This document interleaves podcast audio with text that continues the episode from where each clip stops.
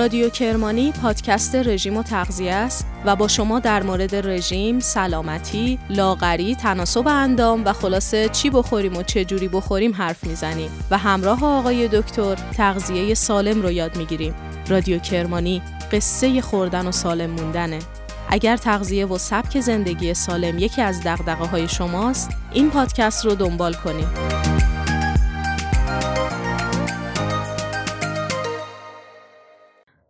سلام. اینجا رادیو کرمانیه. این 21 کمین اپیزود از پادکست رژیم و سلامتیه. حالا دیگه نهال لاغر و نورس رادیو کرمانی بعد از 19 ماه جون گرفته و با 20 تا اپیزود داره شاخ و برگ پیدا می‌کنه و قطور میشه.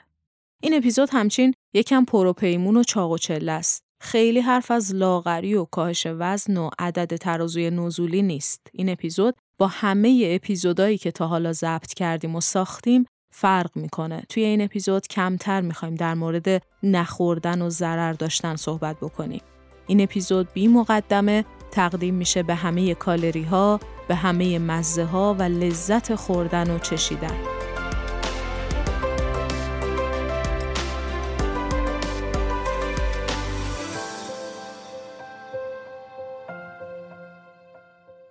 توی این اپیزود می‌خوایم در مورد چاق شدن و جبران کمبود وزن صحبت بکنیم. خیلی از کسایی که وزنشون کمه میگن اشتها ندارن و نمی‌تونن بیشتر غذا بخورن. اشتها داشتن و میل به غذا هم خودش نعمتیه که تا وقتی از دستش ندیم یا توی این زمینه دچار مشکل نشیم درکش نمی‌کنیم.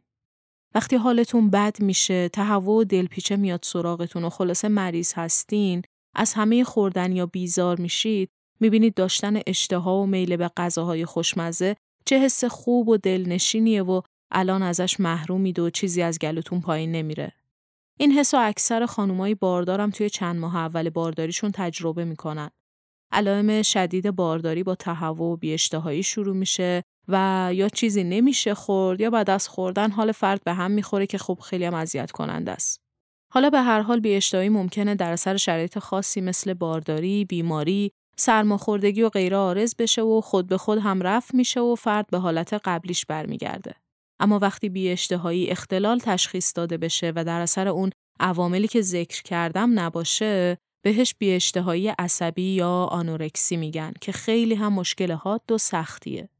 این افراد اکثرا خودشونو با رژیم های سختگیرانه به شدت لاغر کردن و حالا هم روحی و هم فیزیکی در تلاش برای حفظ این لاغری افراطی هستن. البته آنورکسی ممکنه ژنتیکی یا به خاطر عوامل دیگه هم باشه. چرا میگیم آنورکسی یه اختلال روحیه؟ چون این افراد حراس بیش از حد و بیموردی از اضافه وزن دارن و با هر لغمه حس می‌کنن قرار چاق بشن، هیکلشون به هم بریزه، برای همینم امتناع می‌کنن از خوردن. انقدر این کار رو ادامه میدن که دیگه این امتناع و اجتناب از غذا غیر ارادی میشه و از یه جایی به بعد دیگه نمی‌تونن غذا بخورن سیستم بدنشون و گوارششون به هم میرزه بدنشون به اصطلاح غذا رو پس می‌زنه خیلی حالت سخت و غم و متاسفانه بین های زیبایی و بازیگرای مطرح این موضوع دیده شده و حتی منجر به مرگ فرد شده. پس قدر اشتها داشتن رو بدونید. می‌دونم که خیلیا برای لاغر شدن دنبال کور کردن چشمای اشتهای بیچارهشون هستن و هر طوری است می‌خوان کنترلش کنن. اما اشتها داشتن میل به غذا میل به بقا و زندگیه و نعمتیه که اگر خدایی نکرده از دست بره تازه قدرشو می‌دونیم به اشتها احترام بذارید. با اشتهاتون دوست باشید.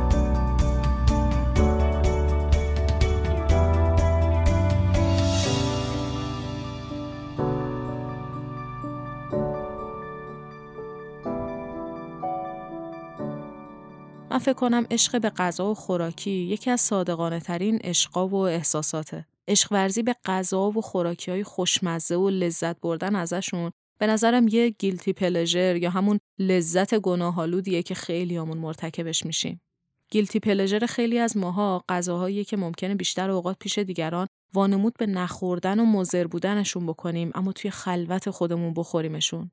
مثلا من از کالری و قند این کیک شکلاتی براق آگاهم ولی چنگالم رو با لذت به سمتش می‌برم و قطعه نرم و لطیفی از اون رو که احتمالاً آغشته به سس شکلاتی قلیزه به دهان می‌برم و شکلات چیپسیای لای بافت نرم کیک میاد زیر دندونم و یه لحظه آشنایی زدایی می‌کنه از نرمی کیک و یه تردی خوشایندی مهمون می‌کنه زائقه من رو. بله. وسول ایش نسول ایش. این اگر لذت نیست پس چیه؟ یه لذت گناهالود. گیلتی پلژر یا لذت گناهالود هر عملیه که ما نمی‌خوایم دیگران ازش آگاه بشن. اما دوست داریم انجامش بدیم. شده قایمکی شده توی خفا مثل گوش دادن به آهنگای 6 و 8 که معمولا برای کسی نمیفرستیم. اما توی پلیلیست هممون پیدا میشن. یا دیدن فیلمای بازاری و زرد و عامه پسند. یا همین موضوع بحث خودمون. خوردن غذاهای ناسالم اما خوشمزه. یه مقاله میخوندم در مورد زیبایی شناسی خوراک و عشق ورزی به غذا که نوشته گلن کیوئن هست و توی کتاب فلسفه و غذا منتشر شده. حالا عنوان دقیقش رو نخوام اینجا ذکر کنم و یه معادلی براش بیارم میشه جذابیت های غذایی و زیبایی شناسی گناه. توی این مقاله نویسنده میگه لذت نتیجه ناآگاهی و جهله. وقتی ما تمام یک چیزی رو بشناسیم و کشف کرده باشیم و ته و توش رو در آورده باشیم دیگه احتمالا ازش لذت کمتری می‌بریم. اون گیلتی پلژری که قبلتر گفتم ناظر به همین مفهومه. شاید اگر اون لذت مخفیانه و یواشکیمون رو لو بدیم دیگه لذت سابق رو نداشته باشه و حس قبلی رو بهمون نده. نویسنده میگه اگه خیلی قور کنیم توی چند و چون غذاها و خوراکیها و کالری همشون رو در بیاریم باعث احساس گناه و عذاب وجدان حین خوردنشون میشه. وقتی می‌خوایم قطعه شیرینی به دهان ببریم از میزان چربی، قند و کربوهیدراتش آگاهیم و مدام داریم توی ذهنمون محاسبه ضرر و زیانش رو می‌کنیم و چرتکه میندازیم و خلاصه نمی‌تونیم آسود خاطر اونو بدیم پایین. میگه ما باید سطح معقولی از جهل رو در مقوله خوراک برای خودمون حفظ کنیم تا از گزند احساس گناه در امان باشیم. یه گریزی بزنم به چند اپیزود قبل از این. یادتونه توی اپیزودهای دوازدهم و سیزدهم که قرار بود در مورد غذاهای کم کالری حرف بزنیم یه بحث مفصلی داشتیم در مورد اینکه خوردن ما چه تأثیری توی محیط اطراف، روی آدمهای دنیا، روی محیط زیست می‌گذاره و چطور جنون مصرفگرایی باعث تولید بیرویه و دستکاری ژنتیکی و استفاده افراطی از منابع طبیعی شده. خلاصه حالا نمی‌خوام دو تا اپیزود رو الان خلاصه کنم. فقط حس می‌کنم هر قد که اون اپیزود سختگیرانه بود و ما می‌گفتیم باید با هر قاشق غذا به فکر خاک و منابع طبیعی و نیروی انسانی باشیم و توی نوع مصرفمون تجدید نظر کنیم و عقب نشینی کنیم از اون انسان مصرف کننده حالا این اپیزود درست نقطه مقابل اون یکی قرار گرفته. داریم خلاف اونو میگیم. طبق این مقاله ما صاحب نظر نیستیم و فقط یه سری نظریات رو انتقال میدیم. در نهایت این شمایید که میشنوید و تصمیم می‌گیرید. یه چیزی هم بگم. لزوما قرار نیست حرفای ما و اپیزودهای ما باعث تصمیم و کنش و عمل خاصی در شمای مخاطب بشه. گاهی هدف فقط آگاهیه. اشاره کردم به اپیزودهای قبلی و اون بحث مصرفگرایی که دو تا نکته رو بگم. هی پرانتز باز میشه. اول اینکه درست ما اونجا حرف از دقت و وسواس توی مصرف کردن زدیم و اینجا داریم از لذت بردن و سخت نگرفتن میگیم. شاید بگید اینا تناقض داره و بالاخره فازتون چیه؟ راستش رو بخواید قرار نیست همیشه بر یک مدار بچرخیم. بالاخره آدمیزاده دیگه. همون قدی که به عنوان مصرف کننده باید حواسش به سلامتی خودش باشه هوای محیط زیست رو هم داشته باشه همین انسان همین خود من و شما به لذت و تفریح هم احتیاج داریم دیگه. قرار نیست کسی که مدافع سلامتی و خوراک سالمه هیچ وقت یه کیک شکلاتی خوشمزه یا یه بستنی خامه ای یا یه پیتزای درست درمون رو امتحان نکنه. هر چیزی رو به اندازه تعادل باید توی زندگیمون داشته باشیم. زندگی ملغمه ای از همه این احساسات و کنش ها و واکنش هاست و همیشه روی یه پاشنه نمیچرخه در زندگی. خلاصه دوام الحال من المحال. اینم که داریم از هر دوی اینها صحبت می‌کنیم به این خاطری که نمی‌خوایم جانب حقیقت و واقع گرایی فرو بگذاریم. بله ما در مورد محیط زیست سفت و سخت وایسادیم که آقا مراقب باشید این محصولات تراریخته هم به خودتون آسیب می‌زنه هم به محیط زیست آسیب می‌زنه. اونجا هم گفتیم حتی اگه عمل نکنیم لاقل آگاه بشیم. آگاهی خودش مقدمه و زمین ساز عمل کردنه. اینجا هم می‌خوایم راجع به رژیم چاقی و وزن اضافه کردن حرف بزنیم. بهترین فرصت تا کمی در مورد لذت غذا خوردن بگیم. نکته دوم در مورد همین آگاهی که عرض کردم آگاهی هدف ماست. یه سطحی از آگاهی هست که آگاهی بدیهیه و دو دو تا چارتاییه. مثلا ما باید بدونیم کالری چیه، مواد غذایی چگونه به عمل میان یا بدن ما چطور کار می‌کنه. یه سری آگاهی و فکت علمیه. خیلی توش نقیزه و انقلتی وارد نمیشه یه چارچوب نسبتا مشخصی داره از قوانین خاص ریاضی و فیزیک و علم و پزشکی و غیره تبعیت می‌کنه یه سطح آگاهی دیگه داریم که میشه گفت لایه زیرین اون آگاهی اولی است شاید آگاهی ضروری نباشه برای زیست و بقای ما واجب نباشه اما آگاهی کیفیه. شاید ضروری نیست اما مفیده. توی کیفیت زندگی ما توی کیفیت تفکر ما و اطراف ما تاثیر می‌ذاره. مثلا ما وقتی یه رمان می‌خونیم به ما آگاهی دست اولی از اون نوعی که گفتم نمیده. علمی نیست دو دو تا چهارتایی نیست. اما نوعی آگاهی بخشی و روشنگری از یه جنس دیگه و توی سطح دیگه ای رقم می‌خوره. که به مرور باعث شکل گرفتن یه جهان بینی میشه. ارزش های ما و خیلی از کنش ها و واکنش هامون و در نهایت کیفیت زندگیمون و آدمای اطرافمون همه برخواسته از همین لایه زیرین آگاهی این لایه درست اون زیره درسته شاید دیده نشه اما مثل گوشته کره زمین قطور و عمیقه توی این پادکست تلاشمون این بوده که غیر از آگاهی سازی سطح اول که تلاش کردیم در مورد رژیم و کالری و چه بخوریم و چه نخوریم بگیم و گپ بزنیم از اون محتوایی با کیفیت که جنس دیگه ای از آگاهی غافل نباشیم. حرف زدن در مورد محیط زیست، حرف زدن در مورد لذت غذا خوردن، تعریف کردن داستان یه جنگ تاریخی یا صحبت از زندگی و عقاید یه دانشمندی که دنبال عمر جاودانه بود همه توی این field، توی این کتگوری جا می‌گیرن. نمی‌دونم چقدر موفق بودیم چقدر تونستیم راضی نگه داریم مخاطب رو. اما تلاشمون این بوده که هر طوری هست کجدار و مریض با وجود محدودیت زمان و چارچوب موضوعات و مقالاتی که باید کار کنیم از این مهمم قافل نشیم و هر طوری است یه مطلبی توی این حوزه بگنجونیم. چون اساسا فکر می‌کنم خاصیت پادکست همینه و اکثرا توی همچین دنیایی هستن و متعلق به این سطح از آگاهی محتوایی با کیفیتی رو طلب می‌کنن و برای همچین ضرورتی ساخته میشن.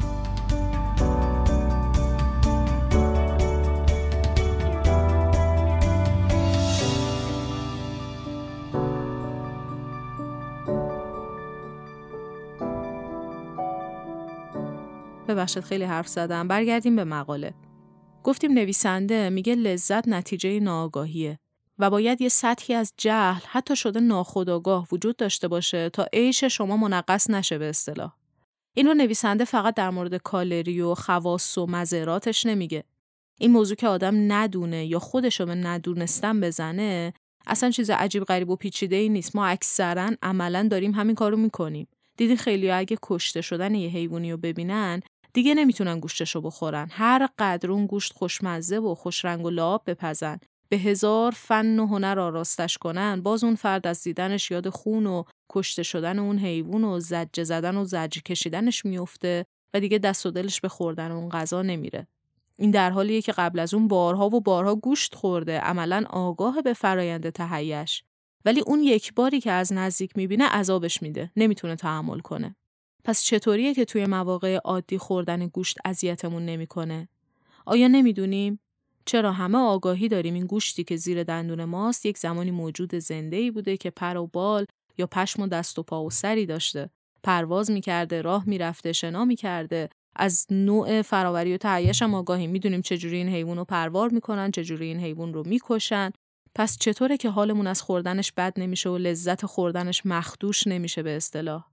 اینجاست که می‌خوام گریزی بزنم به مبحث تجاهل العارف. یعنی شما یک چیزی رو می‌دونی بهش آگاهی اما خودت رو به ندونستن می‌زنی. این ندونستن به دلایل مختلفیه. یه جور مکانیزم دفاعیه به نظرم برای اینکه ذهنمون مسوم بمونه از بعضی از رنج ها و ناراحتی ها ما وقتی داریم غذایی رو می‌خوریم عملا از فرایند تولید و به عمل اومدنش آگاهیم اما خودمون رو ناخواسته به ندونستن می‌زنیم. این سیستم دفاعی مغز ماست. برای اینکه لذت بردن مختل نشه. نویسنده میگه عیب دانش بیش از حد بیشتر از محاسنشه. همون حکایت هرچی بیشتر بدونی رنج بیشتری می‌کشی. میگه وقتی پای غذایی نشسته بودم و هنوز خبر نداشتم که اون چیه و چطوری تهیه شده، غذا رو داشتم با لذت میخوردم.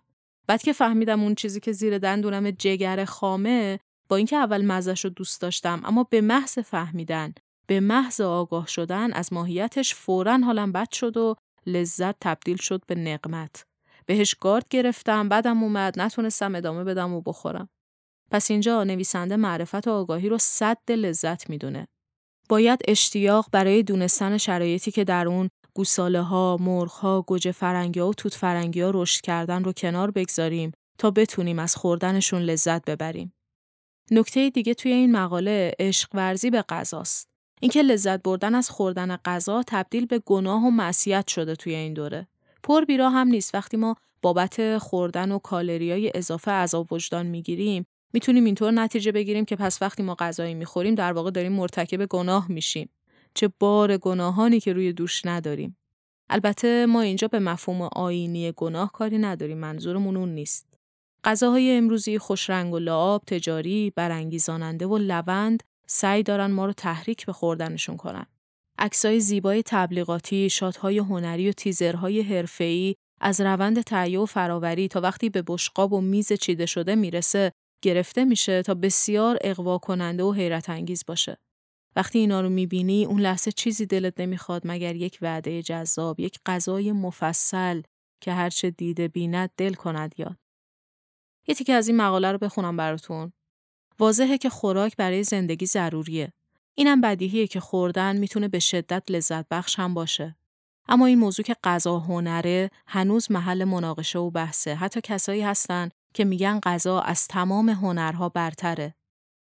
ما همه در خلوتمون شکم پرستانی هستیم که وقتی چیزی رو نباید بخوریم می‌خوریم و اگر کسی بفهمه احتمالا خجالت می‌کشیم. پنهانکاری گناهیه که لذت رو ممکن می‌کنه. پنهانکاری ناگزیر به احساس گناه منجر میشه و وقتی گناه طاقت فرسا بشه باید کفارش رو بدیم. رژیم گرفتن کفاره گناه لذت از غذاست. نان توست باید به یه کاری بیاد. تنهایی بی مصرفه. کرهی که توی بشقاب و دمای محیط نرم شده بود و مالیدم روی نون توست و کمی اصل روش ریختم و خوردم. در واقع خوردن که نه اون رو لیست زدم. همونطوری که بستنی قیفی رو لیست می‌زنن. انقدر از طعم و بافت نرمش حس کردم. معرکه بود. عالی تر از عالی. بله، من کره و اصل رو خوردم. صدای درونم در حال فریاد کشیدن بود. بالاخره کار خودم رو کردم. باورم نمیشه که اینو دارم به شما هم میگم. فکر می‌کنم اگه اطرافیانم این صحنه رو می‌دیدن احتمالاً با قیافه های حق به جانب چهره در هم میکشیدن و در عین حال توی دلشون آرزو می‌کردن که اونا هم این ترکیب رو امتحان کنن. اونا هم دلشون می‌خواست نون توست شده آغشته به کره و اصل رو مثل بستنی لیس بزنن.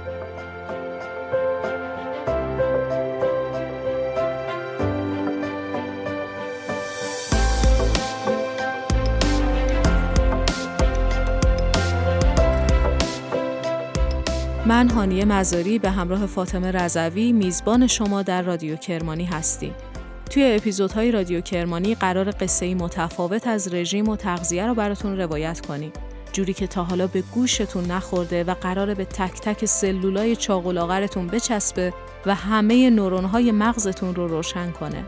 اگر می‌خواین یه پادکست مفید هم میونه پادکست های جور و جوری که میشنوین دنبال کنین، رادیو کرمانی رو از دست ندین.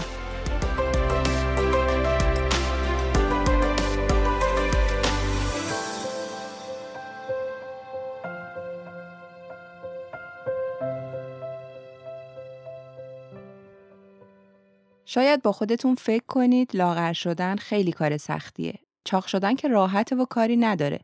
ولی باید بگم چاق شدن برای کسانی که کمبود وزن دارن و می‌خوان وزنشون بالا بره کار خیلی سختیه. افزایش وزن به همین راحتی هم نیست و کار پر ریسکیه. یعنی اگر کسی اقدام کنه برای افزایش وزن و چاقی اما اصولی و درست پیش نبره کارش رو ممکنه اون نتیجه که می‌خواد رو نبینه. ممکنه فقط شکم بیاره و باقی اندامش تغییری نکنه یا مثلا توی خوردن بعضی غذاها زیاده روی کنه و دچار مشکل و بیماری بشه. بدن ما به ازای هر کیلوگرم از وزن خودش به سی کالری احتیاج داره. اگر هر کسی معادل هر کیلو از وزنش سی کالری دریافت کنه، یعنی مثلا یک فرد 70 کیلویی 2100 کالری در روز بگیره، این میشه معادل نیازش به انرژی که در طول روز مصرف می‌کنه. برای همین اگر این مقدار رو کم کنیم بدن انرژی کافی از مواد غذایی دریافت نکرده و ناچارن از بافتهای چربی خودش میسوزونه تا انرژیش رو تأمین کنه. خب حالا که بحث ما چاقیه این معادله برعکسه. یعنی من نوعی که 55 کیلو هم روزانه به 1650 کالری برای سوخت بدنم احتیاج دارم. اگر همینقدر مصرف کنم احتمالا نه وزن اضافه می‌کنم نه لاغرتر از اینی میشم که هستم. حالا من می‌خوام از 55 به 60 برسم. باید این 1600 کالری رو افزایش بدم. این مقدار کالری نمی‌تونه من رو چاق کنه. پس این رو مثلا به 2000 2500 کالری میرسونم تا مازاد انرژی مواد مغذی دریافت کنم و ذخیره های بدنم رو افزایش بدم. نکته دیگه کشف علت لاغریه. گاهی ممکنه کمبود وزن و لاغری بیش از حد به خاطر پرکاری تیروئید باشه. اینجاست که فقط رژیم چاقی و کالری مازاد نمی‌تونه مشکل شما را حل کنه و باید به فکر درمان تیروئید هم باشید تا اضافه وزنی که لازم دارید رو خونسا نکنه. یه نکته دیگه قبل از اینکه وارد بحث اصلی رژیم چاقی و افزایش وزن بشیم اینه که خیلی از افراد هستن که دنبال چاقی موضعی مثل کسانی که فقط می‌خوان شکمشون رو آب کنن یا فقط می‌خوان از دست رون و باستنشون خلاص بشن. حالا در مورد چاقی هم هستن افرادی که فقط می‌خوان صورتشون چاق بشه یا بازو بیارن یا یه سری برجستگی ها رو برجسته تر کنن. اولا این کار سختیه. وقتی شما رژیم می‌گیری داری سلول های چربی رو کوچیک می‌کنی. این سلول ها در همه جای بدن پراکندن و با رژیم لاغری همشون رو تحت تاثیر قرار میدی و کوچیکشون می‌کنی. وقتی می‌خوای چاق بشی هم معادله به همین صورته. البته در رژیم چاقی سعی بر اینه که تا میشه چربی به شما اضافه نشه و با کمک پروتئین ها عضله بیارید و استاندارد چاق بشید. اما بالاخره اضافه کردن درصدی چربی ناگزیره. موضوع اینه که این مسئله خیلی قابل کنترل نیست یعنی نمیشه یه غذایی رو خورد و اراده به چاق شدن ناحیه خاصی کرد.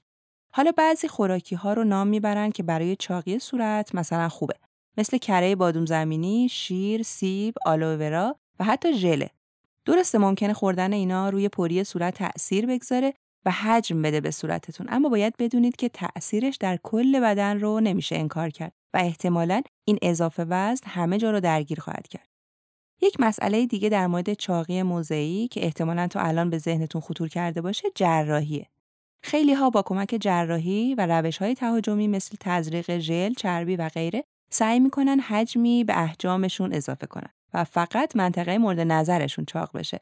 بله خب این دست عملهای زیبایی واقعا موضعیه و به شما تناسب اندام دلخواهتون رو میده اما بالاخره عوارض و خطرها و ریسک بالایی هم داره که قطعا اگر دنبال چنین روش هایی هستید خودتون راجع بهش تحقیق می‌کنید و بدون آگاهی جلو نمیرید. در مورد چاقی موضعی این رو هم بگم که با ورزش هم چنین موضوعی امکان پذیره. فقط نیاز به ممارست داره. شما برای اینکه با تمرینات ورزشی روی حجم گرفتن عضو خاصی تمرکز کنید لازمه توی انجامش نظم و ممارست داشته باشید و یک هم به خودتون سختی بدید. کلا که برای حجم گرفتن بدن و خلاصی از دست لاغری بیش از حد و استخوان‌های بیرون زده و بدن تخت و مدادی به اصطلاح ورزش کردن در کنار رژیم غذایی خیلی توصیه میشه. چون هم عضله سازی می‌کنه و شما به شکل زیبا و استاندارد چاق میشید و وزن می‌گیرید هم اشتهای بیشتری برای خوردن غذاهای سالم و پرکالری و پروتئینی دارید. ورزش کردن برای چاق شدن یه بازی دو سربرده که فقط باید قواعدش رو بلد باشید. حالا که می‌خوایم در مورد چاقی حرف بزنیم خواستم با این مقدمه شما رو برای ترفندهای چاق شدن آماده کنم. پس اگر لاغری و کمبود وزن شما علت خاصی مثل بیماری نداره اگر به دنبال چاقی موضعی نیستید و می‌خواید یه اضافه وزن نرمال و مطلوبی رو به صورت یک دست در تمام تن و بدنتون تجربه کنید ادامه اپیزودمون رو از دست ندید.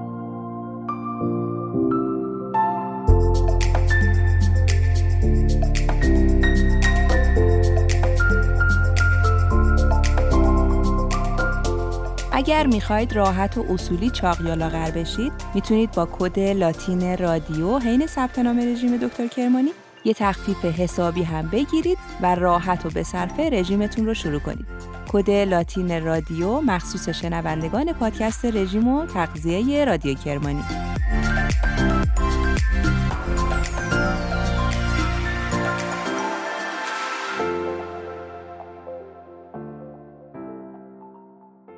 مستقیم و بی مقدمه بریم سراغ نکات کاربردی برای چاق شدن.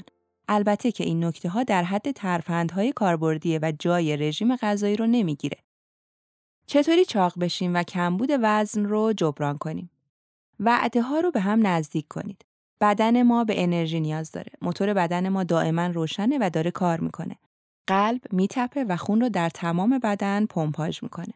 وقتی وعده غذایی این وسط جا بیفته یا خیلی فاصله بندازید بین صبحانه و ناهار یا بین ناهار و شام بدن اون سوخت مورد نیازش رو دریافت نمی‌کنه و شروع به مصرف ذخایرش می‌کنه که عضلات هم از این ذخایر با ارزشن پس کسی که می‌خواد عضله بسازه و وزن بگیره و تو پر بشه لازمه که نهایتا 3 تا 5 ساعت بین وعده هاش فاصله باشه. سه وعده اصلی و سه میان وعده رو فراموش نکنید. سعی کنید وعده هاتون تنوع داشته باشه. بخوایم وعده ها رو از جهت درشت مغذی ها بررسی کنیم، هر وعده باید شامل کربوهیدرات، چربی و پروتئین باشه. مثلا فقط یه مشت آجیل نخورید. چند تیکه نون سبوسدار از این نونجوهای قهوه‌ای بردارید، روش خیلی با ملایمت کره بادون زمینی بمالید، طوری که کره ها دردشون نیاد. بعد یکم آجیل و مغز رو با آرامش بریزید روی کره ها، یه لیوان شیر هم بذارید کنار دستتون و بعد بخوریدش. حقیقتا حسودیم شد. کاش منم به افزایش وزن احتیاج داشتم. کاش شرایط طوری بود که می‌گفتن تو فقط بخور. ولی خب حالا همین گفتن و تصور کردنش هم خالی از لطف نیست.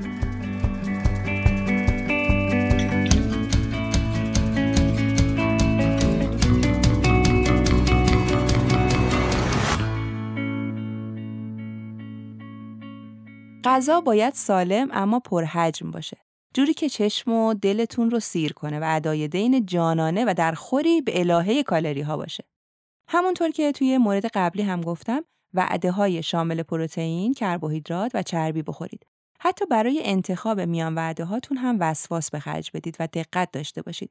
مثلا میوه خشک رو جایگزین تنقلات بی ارزش کنید که در عین چاق کننده بودن سالم هم هست. می‌تونید ترکیبات جالبی هم با غلات، میوه خشک و شکلات و کره بادون زمینی بسازید. اینا رو به شکل توپی در بیارید مثلا یا با انواع مغزها و جوی دو سر گرانولا تهیه کنید که بی نهایت مغذی و مفیده. برای افزایش وزن از نوشیدنی ها قافل نشید. دیدید ما همیشه به کسایی که رژیم لاغری دارن و قرار وزنشون رو کم کنن هی توصیه می‌کنیم آب میوه نخورید و خود میوه رو بخورید. حالا برعکسش رو باید برای چاقی توصیه کنیم. آب میوه طبیعی، اسموتی ها و کوکتل ها که از میوه یا ترکیب میوه و شیر یا بستنی تهیه میشن، گزینه های خوب و خوشمزه هستند که به افزایش وزن هم کمک می‌کنن. تازه میگن برای پرکالری تر کردنشون می‌تونید از جوانه گندم، کره بادوم زمینی، آب هویج و اصل هم استفاده کنید. با شکم پر به رخت خواب برید. خوردن یه چیزی قبل از خواب به افزایش وزن کمک می‌کنه. توی خواب شما به طور متوسط 67 کالری در ساعت میسوزونید. پس برای افزایش وزن لازم قبل از خواب یه چیزی با ارزش حداقل 500 کالری مصرف کنید. به خصوص اگر خوراکی پروتئینی کم چرب با کربوهیدرات پیچیده بخورید، نتیجه بهتری می‌گیرید. مثلا سالاد ماکارونی با سرکه و روغن زیتون و سبزیجات تازه بخورید یا گوشت سینه مرغ با پنیر. بیشتر غذا بخورید. بخورید و بخورید و بخورید. شما وقتی می‌خوای وزن اضافه کنی، باید مازاد بر نیازت کالری دریافت کنی. مقدار زیادی از کالری که در روز دریافت می‌کنیم نیاز بدنمونه و به عنوان سوخت سلول ها مصرف میشه. حالا ما برای اینکه بتونیم وزن اضافه کنیم، باید مازاد بر سوخت بدنمون کالری دریافت کنیم. یعنی باید 500 کالری در هر وعده بیشتر مصرف کنیم تا بتونیم بگیم کالری دریافتی بالا رفته و باعث افزایش وزن میشه. تناسب ها رو رعایت کنید. توی تناسب چربی و کربوهیدرات و پروتئین، پروتئین خیلی مهم و تعیین کننده است. اگر بخوایم برای این نسبت یه عدد تعیین کنیم میشه چیزی در حدود 15 درصد چربی، 35 درصد پروتئین و 50 درصد کربوهیدرات. غذاهای پرکالری و کم حجم بخورید. این غذاها رو بیشتر میشه خورد چون اندازهشون زیاد نیست ولی کالریشون بالاست. البته هر چیز کوچک پرکالری لزوما خوب نیست. مثلا یه قطعه شیرینی کم حجمه اما پرکالریه. چاق کننده است اما مضره. ولی مثلا کره بادام زمینی یک قاشق غذاخوریش 94 کالری داره. شما ببین دو قاشق کره چیزی نیست حجمش ولی هم سیر کننده است هم مقوی و مفیده. برای چاق شدن کمتر سبزیجات بخورید چون کالری کمی دارن و حدود 80 درصد وزنشون آبه و کمکی به افزایش وزن نمی‌کنن. اما می‌تونید همین سبزیجات رو طوری مصرف کنید که هم از فوایدش استفاده کنید هم وزن اضافه کنید.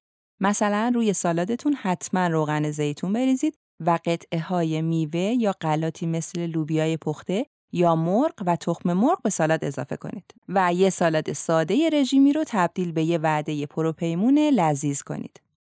ورزش ورزش کردن فقط برای لاغر شدن نیست. برای افزایش وزن هم ورزش مؤثر و مفیده.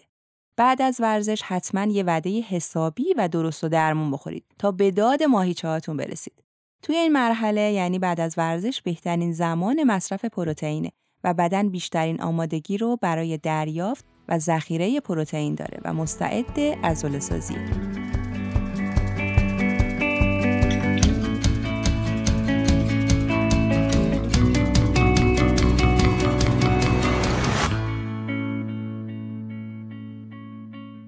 نکته دیگه هم بگم در مورد افزایش وزن. این که میگیم کالری دریافتی رو افزایش بدین افزایش مرحله به مرحله و تدریجیه.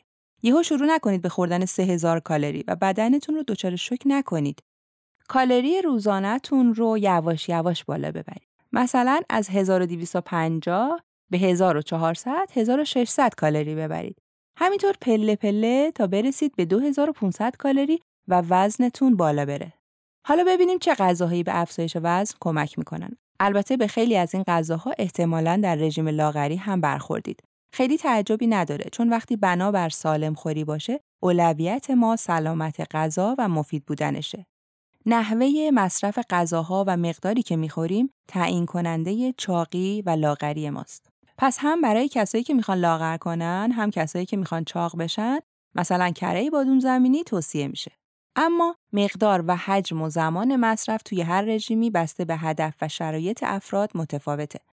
بریم ببینیم چه چیزایی بخوریم، چقدر و چطور مصرف کنیم تا هم سر سلامتیمون ریسک نکرده باشیم و بهش آسیب نزنیم، هم اونطوری که دلمون می‌خواد وزن اضافه کنیم و روی فرم بیاریم.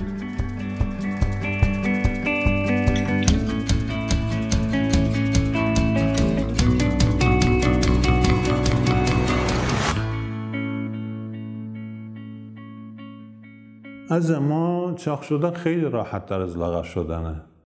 چون به چاق وقتی میگی نخور خیلی کار سخته واسش. به, چا... به لاغر هم وقتی میگی بخور خیلی سخته واسش. چون لاغر تمایل بخوردن نداره. خب چیکار می‌کنیم؟ میایم به لاغر میگیم عزیزم تو غذا هر چی میخوردی قبلا سر جاش باشه نهار تمون نهار شام همون شام صبحانه تمون صبحانه. ولی عزیزم نهار که خوردی لطفا پنج عدد خورما بخور. دکتر خورما دوست ندارم. یه ماده شیرین بخور. حالا بقلوا باشه زولبیا باشه شیرینی باشه گز باشه هر چی می‌خوای بخور. پس یک ماده شیرینی بعد از غذا نهار و بعد از شام مصرف می‌کنی. حالا من میگم پنج تا خورما بهترینشه چون همه جا هست همیشه هست. خیال ما راحت سالمه. خب حالا یکی میاد زرنگه. به جای پنج تا خورما 25 تا خورما می‌خوره. من خانم صغرا معارفان داشتیم تو برنامه که ریکورد چکن برنامه بود. افزایش تقریبا 13 کیلو توی یک ماه داشت.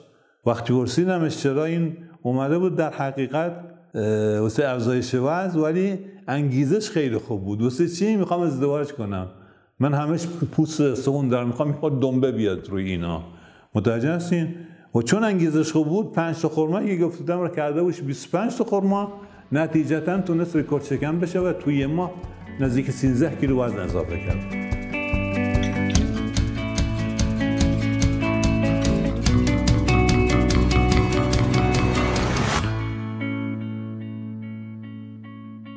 غذاهای مفید برای افزایش وزن.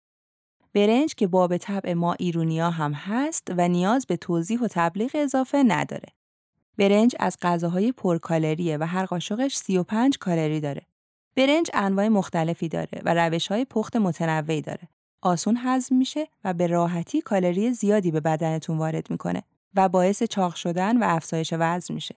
اما در مصرفش زیاده روی نکنید چون چاقی شکمی میاره و خوشایند نیست.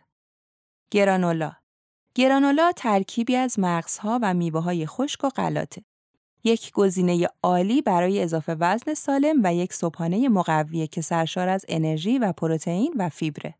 یک فنجان گرانولا 450 کالری داره و وقتی با ماست یونانی و میوه تازه مصرف بشه کالریش بیشتر هم میشه. شکلات تلخ شکلات های تلخ سرشار از آنتی اکسیدان هستند و کالریشون هم بالاست. 100 گرم شکلات تلخ بیش از 500 کالری داره و حاوی قند و چربی اشباعه. شکلات تلخ اگر به اندازه مصرف بشه بسیار مفیده و غذای با ارزش و سالمیه. کره بادام زمینی به این خوراکی محبوب چند باری اشاره کردیم از بس که دوست داشتنی و به درد بخوره. پروتئین قابل توجهی داره و حاوی کربوهیدرات هم هست. کره بادام زمینی هم مثل شکلات تلخ چربی اشباع داره و باید توی مصرفش اندازه رو نگه دارید. موز موز به خاطر فیبر، پتاسیم و قندش برای افزایش وزن گزینه مناسبیه. به عنوان میان وعده قبل از ورزش موز بخورید تا انرژی لازم رو برای ورزش داشته باشید. تون ماهی یه خوراکی مناسب دیگه برای افزایش وزن تون ماهیه. تون ماهی سرشار از پروتئین و چربی سالم و روغنهای ضروریه. غذای آماده و سریعی هم هست و با نون یا برنج یه وعده غذایی کامل و لذیذه. لبنیات توی مورد افزایش وزن نباید از شیر و لبنیات غافل شد. یک لیوان شیر 150 کالری و 8 گرم پروتئین داره. اگر مشکل تحمل لاکتوز ندارید از شیر غافل نشید و اگر به لاکتوز حساسید شیر سویا یا شیر بادام رو جایگزین کنید. هر لیوان شیر سویا 130 کالری داره و پروتئینش کمتر از شیر گاوی نیست. بسیار مفیده و قبل و بعد از ورزش باعث میشه انرژیتون نیفته. تخم مرغ کیه که ندونه تخم مرغ چقدر برای سلامتی مفیده؟ چقدر کامل و سرشار از پروتئینه و با اون حجم نسبتا کوچیکش هم سیر کننده است و هم غذای کاملیه. تخم مرغ هم غذاست، هم صبحانه، هم میان وعده و توی هر غذایی به کار میره و خوشمزه و پرکاربرده. تخم مرغ شبیه معجزه است. آرد رو تبدیل به کیک، سیب زمینی رو تبدیل به کوکو و گوجه رو تبدیل به املت می‌کنه. یه تخم مرغ 75 کالری، 5 گرم چربی و 6 گرم پروتئین داره. آجیل آجیل ها هم از جمله غذاهای کم حجم و پرکالری و مغذی هستند. 100 گرم آجیل 700 کالری داره و سرشار از کلسیم، فیبر، امگا 3 و چربی های مفیده. دانه های سویا هم جزو آجیل ها و دانه های خیلی مفیدن که پر از پروتئین هستند. 100 گرم سویا 400 کالری داره و حاوی 36 گرم پروتئینه. مقدار پروتئینش نسبت به وزنش از گوشت قرمز هم بیشتره. دانه سویا منبع غنی از منیزیم، آهن و کلسیومه. کربوهیدرات توی خوردن کربوهیدرات زیاده روی نکنید. کراکرها و شیرینیها که از گندم و سبوس و کنجه تهیه میشن گزینه های خوب و سالمی برای اضافه وزن هستند که می‌تونید اصل و کره بادوم زمینی هم کنارشون استفاده کنید تا کالری سالم مورد نظر بدن رو افزایش بدن. میوه و سبزیجات به عنوان آخرین توصیه میوه و سبزیجات رو فراموش نکنید. حالا درست قبلتر گفتیم که سبزیجات به درد اضافه وزن نمی‌خوره ولی برای سلامتی و حفظ آب بدن و گوارش و هضم بهتر غذا مفید و ضروریه. پس سبزیجات رو ترک نکنید چون ویتامین و قند طبیعی به بدنتون میرسونه. میوه خشک هم علاوه بر خاصیت پرکالری تر از میوه تازه است. این گزینه رو هم کنار تنقلات آجیل های سالمتون داشته باشید.